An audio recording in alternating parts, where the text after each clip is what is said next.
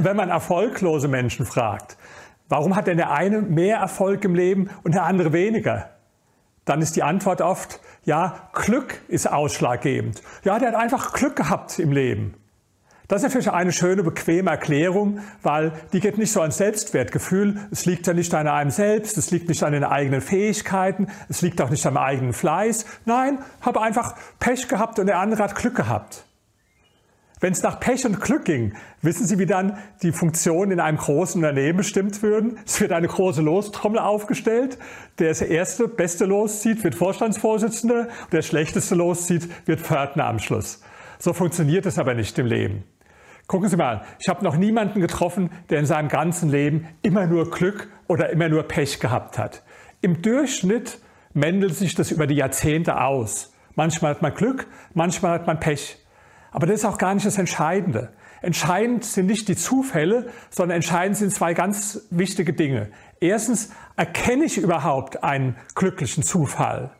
Und zweitens, handle ich, wenn ich ihn erkenne?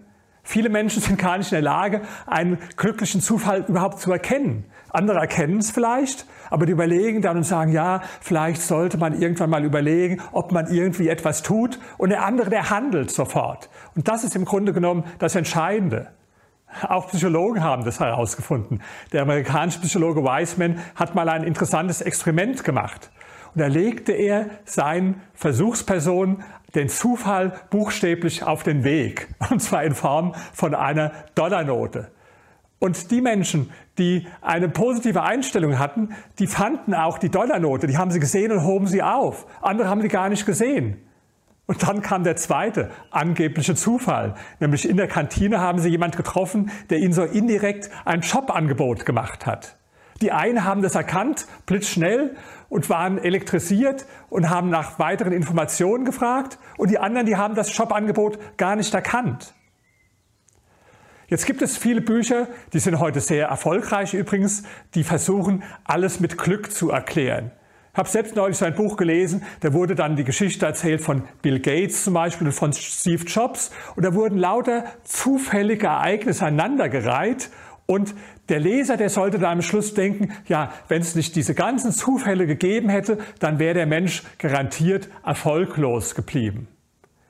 Das kann man natürlich überhaupt gar nicht beweisen. Das ist eine sogenannte kontrafaktische Betrachtung, von der wir gar nicht wissen, ob sie überhaupt so eingetreten wäre oder nicht. Oder ob nicht vielleicht der Mensch dann auf einem anderen Gebiet erfolgreich geworden wäre, wegen seiner inneren Einstellung.